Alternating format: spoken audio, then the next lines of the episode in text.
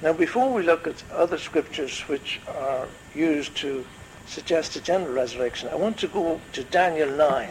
Daniel 9. Daniel 9 is a very interesting chapter. You know, as we've been talking about the second coming and the resurrection and the rapture and all, I have, on a few occasions I'm sure, said, well, Daniel's 70 weeks of prophecy, and I've said that the 69 weeks have passed and there's still 1 week left to take place in the 70th week, and there's a gap between the 69th and the 70th, and I gave the illustration of the rugby match we were watching, and there was 10 minutes left to go and there was an injury and the referee blew his whistle and everything stopped, and they came and they looked at the chap to see what was wrong with him. They messed around with him for about 10 minutes and eventually he was taken off the pitch, and then the referee blew the whistle again and the match started again, and there was 10 minutes still to go. And that's the way it is with Daniel's prophecy. But it struck me that perhaps we are not as familiar with this 70 weeks thing as we should be, or we're just not familiar with it. So I thought, in relation to this whole thing, we would look at Daniel's prayer and the prophecy he gave that was given to him by the angel in Daniel chapter 9. You know, there's a lot more in the book of Daniel than a man of God who was locked up with the den of lions. There's an awful lot more in the book of Daniel than that, or Shadrach, Meshach and Abednego being put into the fiery furnace. There's an awful lot more in Daniel. It's one of the few books in the Bible that's written partly in Aramaic and partly in Hebrew. Esther is another one, and there's a verse in Jeremiah which is in Aramaic, but most of the rest of the books, although they have some Chaldean terms in them, are written in Hebrew. But Daniel, there are a few chapters in Daniel which was written in Aramaic. He was a wonderful man. He was chosen as one of the princes that was taken captive by the Babylonians, and he was chosen to be schooled and to be treated favorably by the Babylonians, and he lived throughout I think about 3 of the emperors of the various nations that took over after Babylon. So he was a remarkable man, and he lived obviously till he was well into his 90s. And here we have him in chapter 9. It says, in the first year of Darius, the son of Herasurus, of the seed of the Medes, which was made king over the realm of the Chaldeans. In the first year of his reign, I, Daniel, understood by books and the number of the years, whereof the word of the Lord came to Jeremiah the prophet, that he would accomplish 70 years in the desolations of Jerusalem. And I set my face unto the Lord God to seek by prayer and supplication with fasting and sackcloth and ashes. He was reading the books of the prophets, and he had discovered that Jeremiah had said that Israel was going to be taken captive by the Babylonians, but that it was going to be for a period of 70 years. And he was reading this, and he discovered that 68 of the years had already passed. And he started to think about this, and he started to pray to God on behalf of his people. They'd been taken captive. 70 years was nearly up. But you know, the glorious temple had been destroyed in Jerusalem. The walls had been broken down and the gates had been burned with fire. And this was a terrible testimony for a people who had forsaken the God who had chosen them for himself. He had chosen the children of Israel, Look at all he had done for them over the years, but they had forsaken him. But still, there was in that nation a godly remnant. Those who were still following and seeking to follow the true worship of the God of Israel. And there always will be, and there always has been, a godly remnant in Israel. Those who seek God's face. And Daniel was one of these, and he was studying the prophets. And he discovered that time was getting on, and soon God, according to the word of Jeremiah, was going to bring again the people from captivity back to their homeland.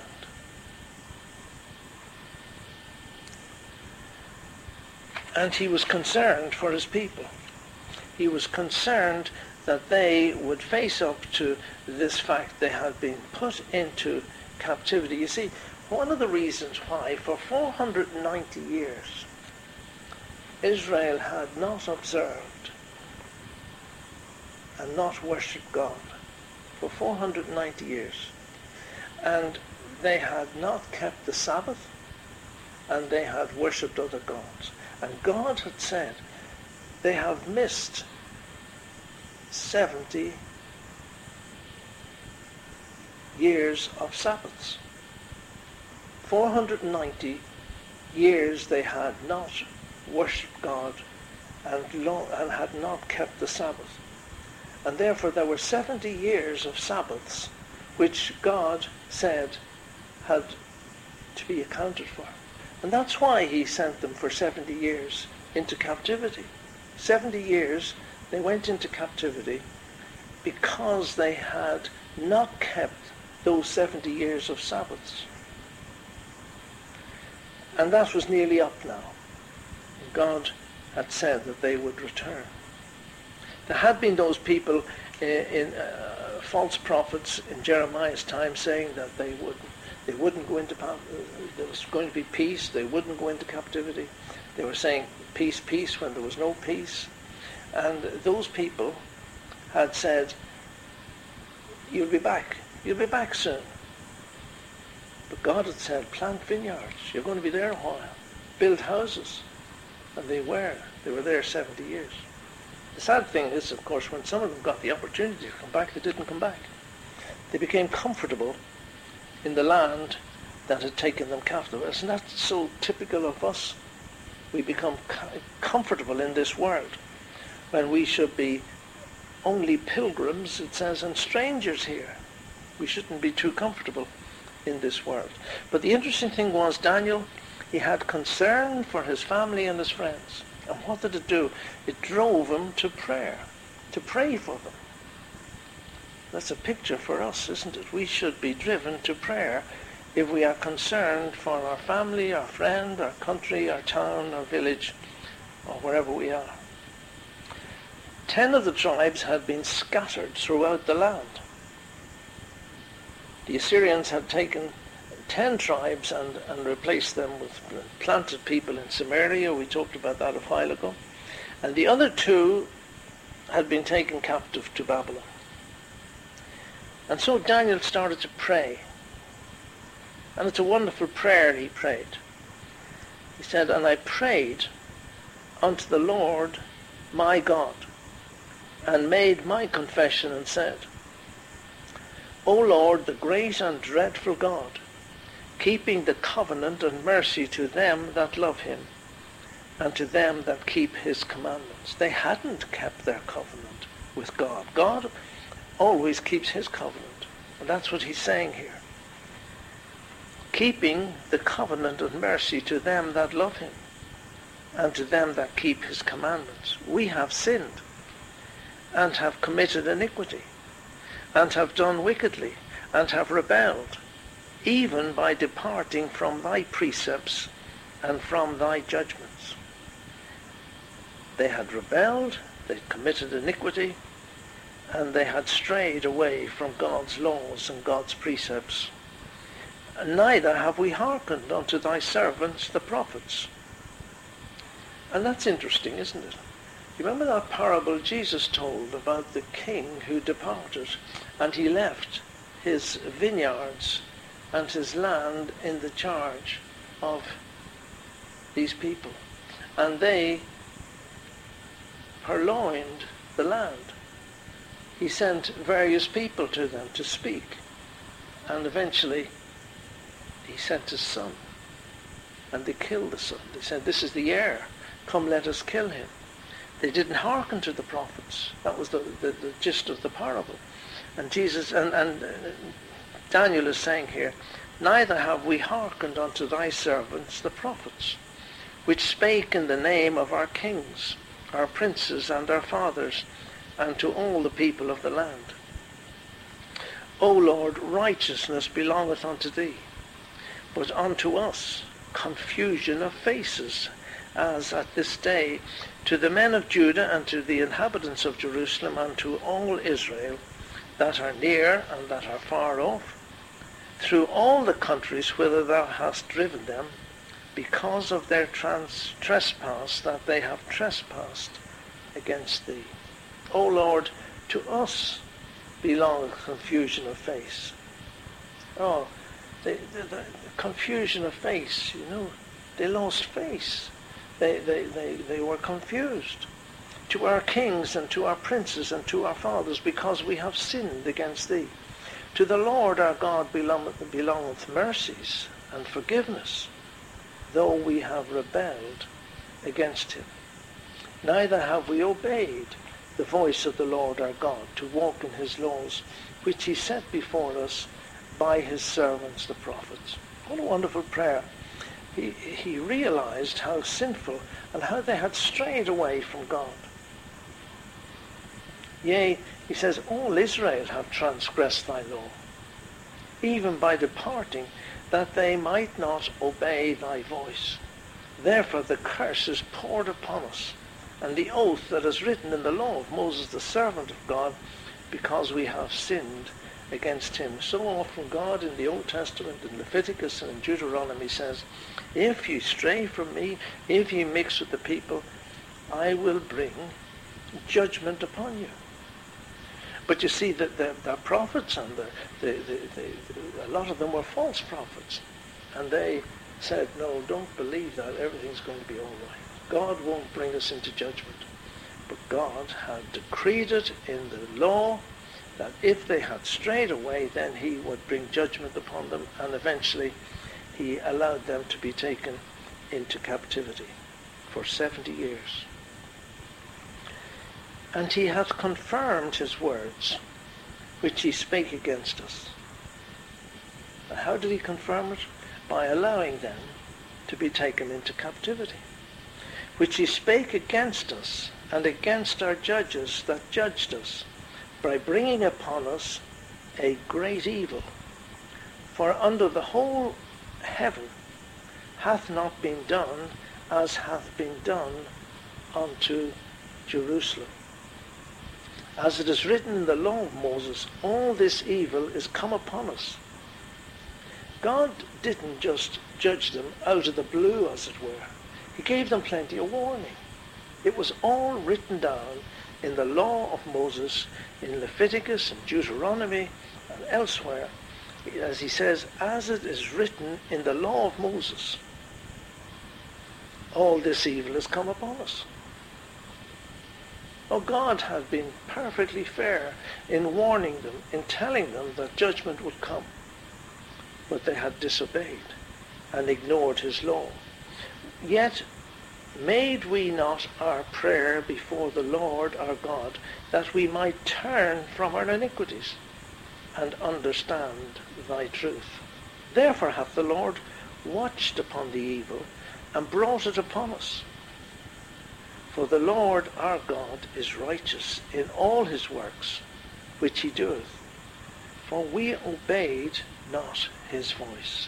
Oh, what a confession this poor man was pouring out to God on behalf of his people. And now, O Lord our God, thou hast brought thy people forth out of the land of Egypt with a mighty hand, and hast gotten thee renown as at this day, we have sinned, we have done wickedly. Oh, he looks back to the time when God redeemed them from the land of Egypt, when he brought them out from under the reign and tyranny of Pharaoh. Look back to that wonderful time, and yet,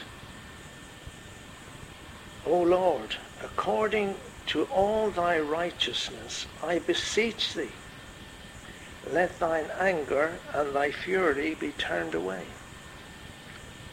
from thy city Jerusalem, thy holy mountain, because of our sins and for the iniquities of our fathers. Jerusalem and thy people are become a reproach to all that are about us. Oh yes, I'm sure they had to stand some abuse. This nation who put so much trust and faith in Jerusalem as the city of God, it now lay in a heap of ruins, with the walls broken, their temple destroyed, the altar removed, and the gates broken down. Now therefore, O our God, hear the prayer of thy servant and his supplications, and cause thy face to shine upon all thy sanctuary that is desolate, for the Lord's sake. Oh yes, this holy sanctuary. The wonderful, do you remember when Solomon built his temple? How the wonderful scene of the glory of God filling that temple. And now that had departed, gone. Oh my God, incline thine ear and hear. I always think, incline your ear. When you're a little bit deaf, what do?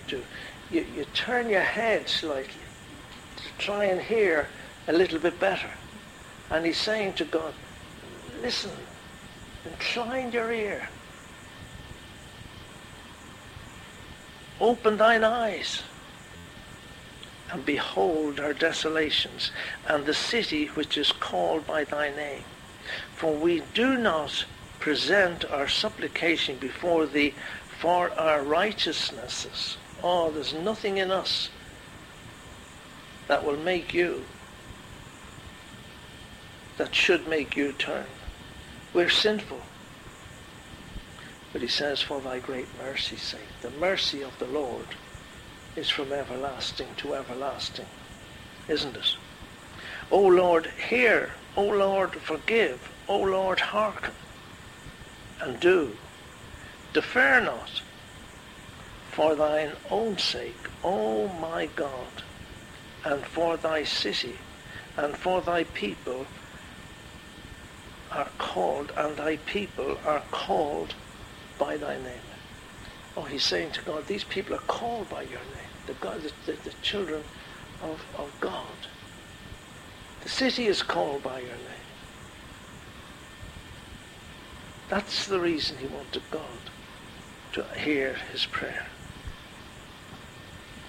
What a wonderful prayer that was.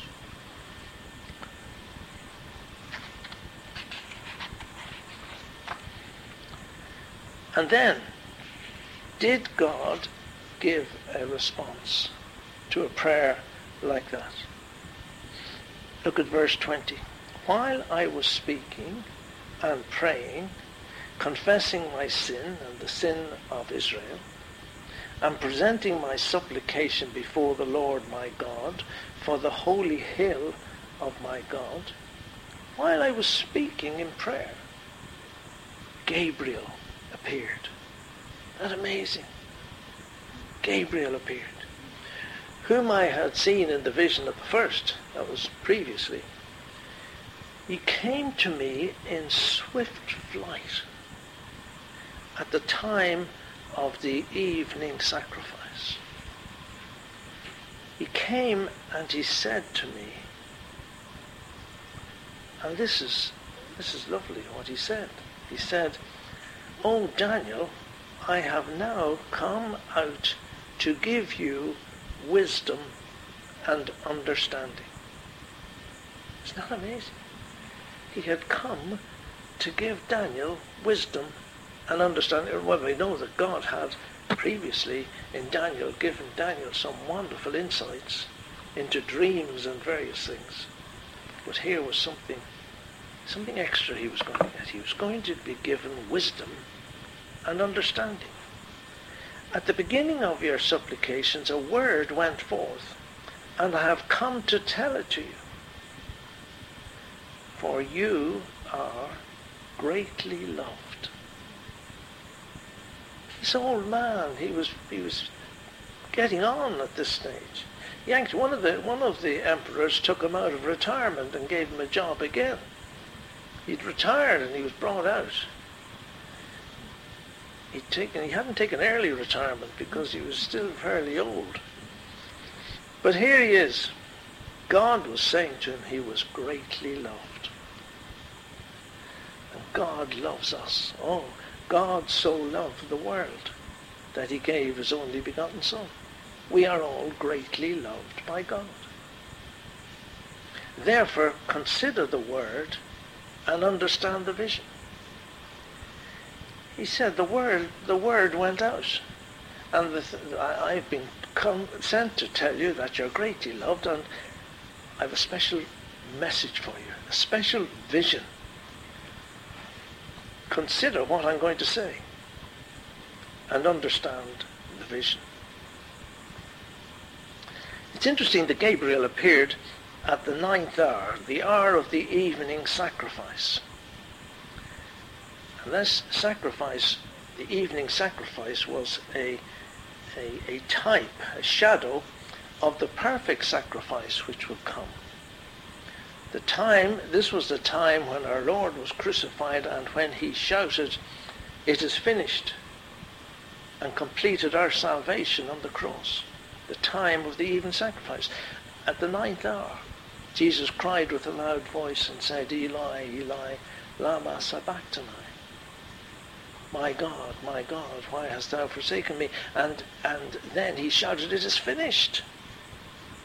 Yielded up the ghost. Our salvation was complete. The time of the evening sacrifice. And this message that Gabriel was going to give was partly about the Messiah who would come. It is important when we think of it to remember that the evening sacrifice was not being observed at Jerusalem.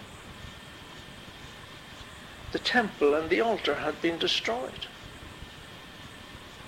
This nevertheless did not hinder this old man of God remembering his God day by day.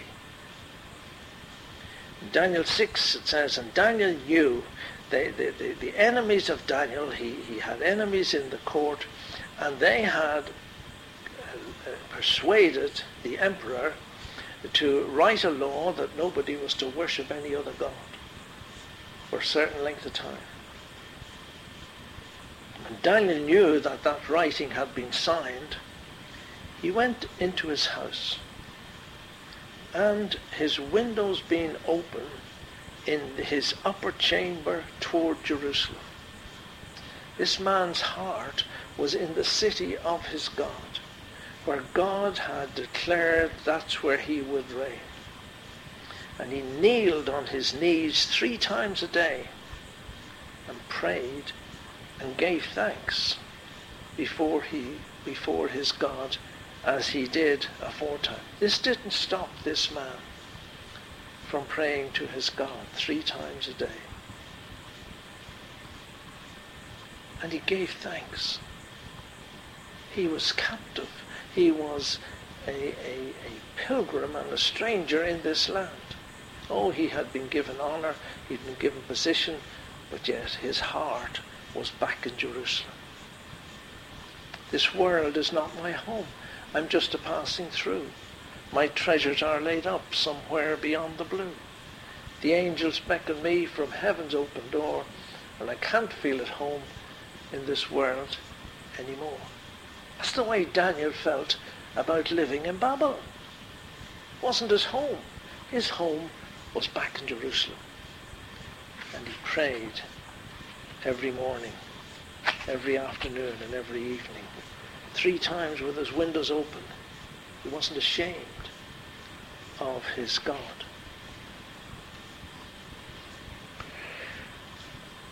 And here's what the angel Gabriel said. If we go to verse 24, 70 weeks are apportioned out upon thy people and upon thy holy city. It's Daniel 9 and verse 24. To close the transgressions, and to make an end of sins, and to make an expiation for iniquity, and to bring in the righteousness of the ages, and to seal the vision and prophet, and to anoint the Holy of Holies. Know therefore and understand, from the going forth of the word to restore and rebuild Jerusalem unto Messiah, the Prince, are 7 weeks and 62 weeks. 7 weeks and 62 weeks make up a total of 69 weeks. The street and the moat will be built again, even in troublous times. And after the 62 weeks shall Messiah be cut off, and shall have nothing. And the people of the prince that shall come shall destroy the city and the sanctuary, and the end thereof shall be with an overflow, and unto the end war, the desolations determined. And he shall confirm a covenant with the many for 1 week. And in the midst of the week he shall cause the sacrifice and the oblation to cease, and because of the protection of abominations there shall be a desolator, even until that the consumption, and what is determined, shall be poured out upon the desolate. Very obscure kind of wording, isn't it? Now, I've been thinking a lot about these verses, which are probably among the most relevant verses of prophecy in relation to end times and in relation to the Jewish people.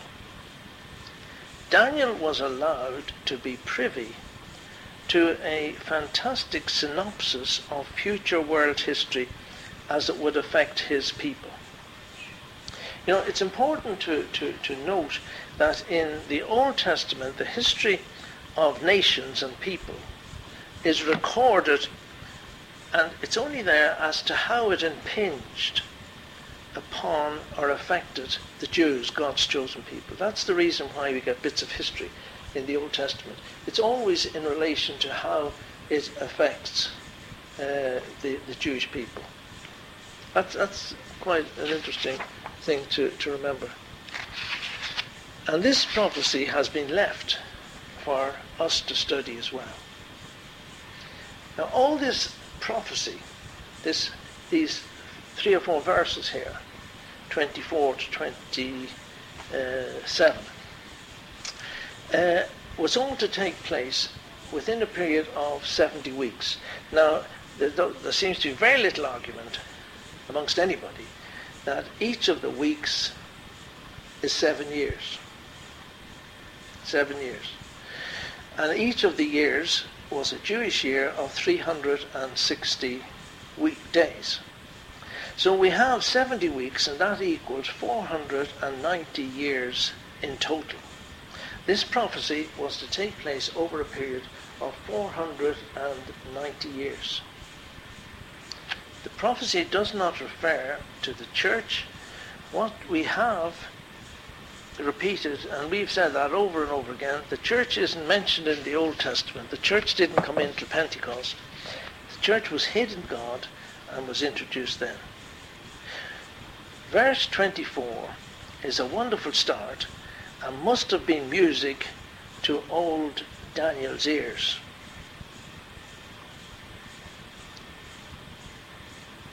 Except, perhaps, for two things in verse 24. There are two things which must have jolted with him a little bit. And they were, if you look at it, 70 weeks are determined upon thy people and upon thy holy city. Why did God not say through Gabriel, 70 weeks are determined upon my people and upon my holy city? Why? He said, thy people, talking to Daniel, and thy holy city. The people were in Babylon. As we read that prayer, they were there because they had forsaken their God, and God had said,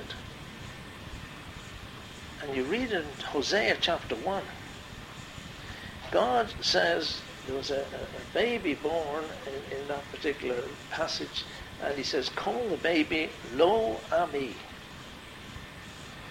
And that meant, ye are not my people. God had turned his face away from Israel. He says, ye are not my people, I will not be for you.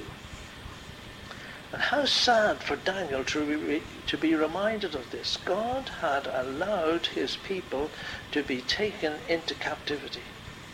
He had, as it were, turned his back on them because they had disobeyed him again and again, and he had warned them again and again, and he said, I will not be for you. Daniel was reminded of this right at the start.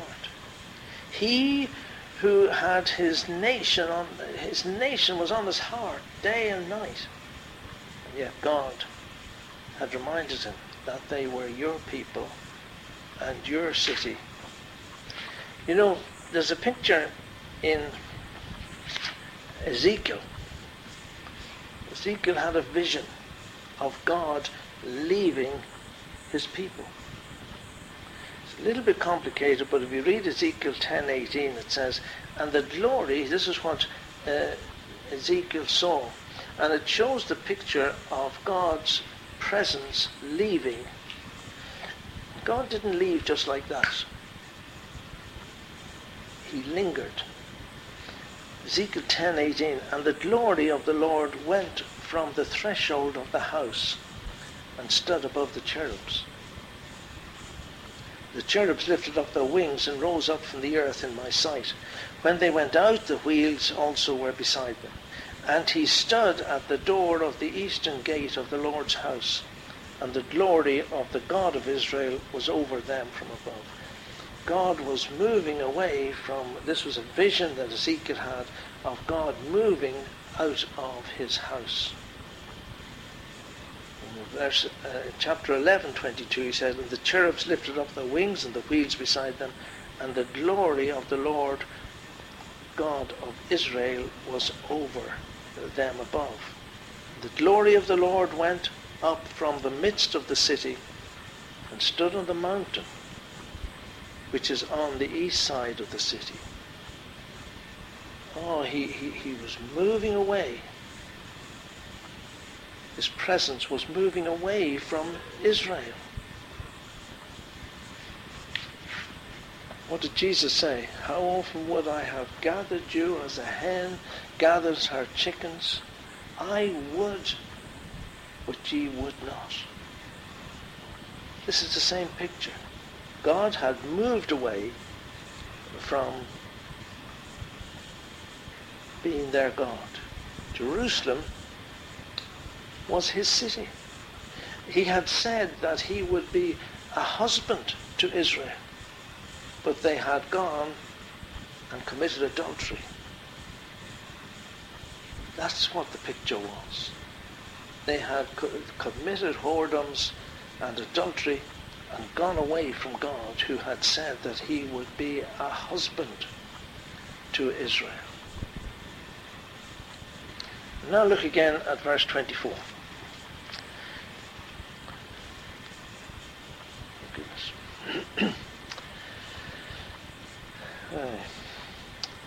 Jerusalem. This was based, we're talking about here, the holy city of Jerusalem. Jerusalem is the important city, the holy city. It was, it is, and it always shall be the center of God's history for this world. In Zechariah chapter 12, in verse 3, Zechariah says, God says through Zechariah the prophet, "And it shall come to pass in that day that I will make Jerusalem a burdensome stone unto all people. All that burden themselves with it shall certainly be wounded, and all the nations of the earth shall be assembled together against it." Jerusalem's always going to be a problem. That's what it's saying. And eventually all the nations of the earth are going to be gathered together against Jerusalem. In that day. What day? The day of the Lord, as we have been talking about over the weeks. Now, just quickly, we have a look at the rest of verse 24. 70 weeks are determined upon thy people and upon thy holy city. Yes, thy people, the Jews, and the holy city, this is what is going to happen to them within this 70 week of years. 490, at the end of this 490, this is what's going to happen. These 70 weeks are apportioned. And then, during those 70 weeks, this is what is going to be accomplished. What is in verse 24? You have to listen carefully now. To finish the transgression. To finish the transgression. To close the transgression. To finish the rebellion. Oh, Israel had constantly for years and years and years been in open rebellion against God.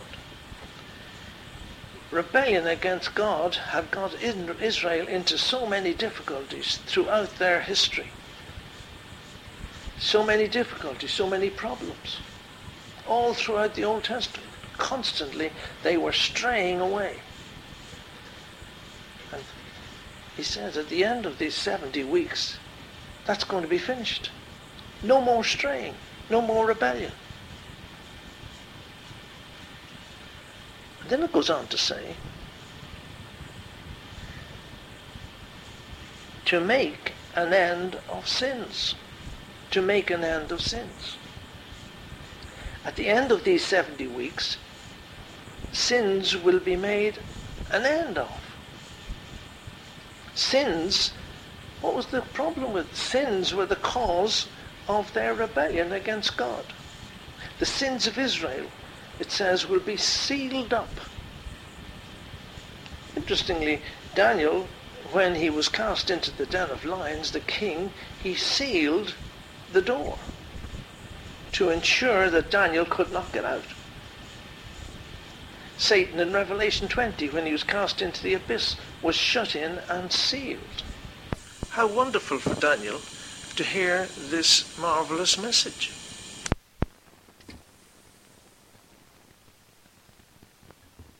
Years. Then it says, and to make reconciliation for iniquity. Three things. To finish transgressions and rebellion, to make an end of the sins so that they won't break out again and cause that rebellion, and to make expiation for iniquity, atonement. A third wonderful bit of news. Their iniquity, by the end of these 70 years, there would be atonement, reconciliation. They'd be covered. All those iniquities Daniel had catalogued in his prayer will be atoned for within these 70 weeks. That was the first three things in verse 24. Now quickly we'll just look at the next three things in that verse. It's interesting, actually, going back to that they would be atoned for within the 70 weeks. Romans 11:25. For I do not, Paul's writing about this, I do not wish you to be ignorant, brethren, of this mystery, that ye may not be wise in your own conceits, that blindness in part has happened to Israel. Israel is blinded at the moment. Paul writing, until the fullness of the nations be come in, so that all Israel shall be saved. According as it is written, the deliverer shall come out of Zion, and he shall turn away ungodliness from Jacob. And this is the covenant from me to them, when I shall have taken away their sins. To make expiation for iniquity, that's what it said. To make reconciliation for iniquity. Paul says, God says through Paul, and this is the covenant from me to them when I shall have taken away their sins. And it shall come to pass, Zechariah says in chapter 12 verse 9, in that day, the day of the Lord, that I will seek to destroy all nations that come against Jerusalem. And I will pour upon the house of David and upon the inhabitants of Jerusalem the spirit of grace and of supplications. And they shall look at me whom they pierced. They will see, when Jesus comes back to reign, the Jews will see the one whom they pierced. And they shall mourn for him, as one mourneth for an only son, and shall be in bitterness for him, as one that is in bitterness for his firstborn. Oh, they'll weep, and they will have genuine repentance when they see Jesus, the one whom they pierced.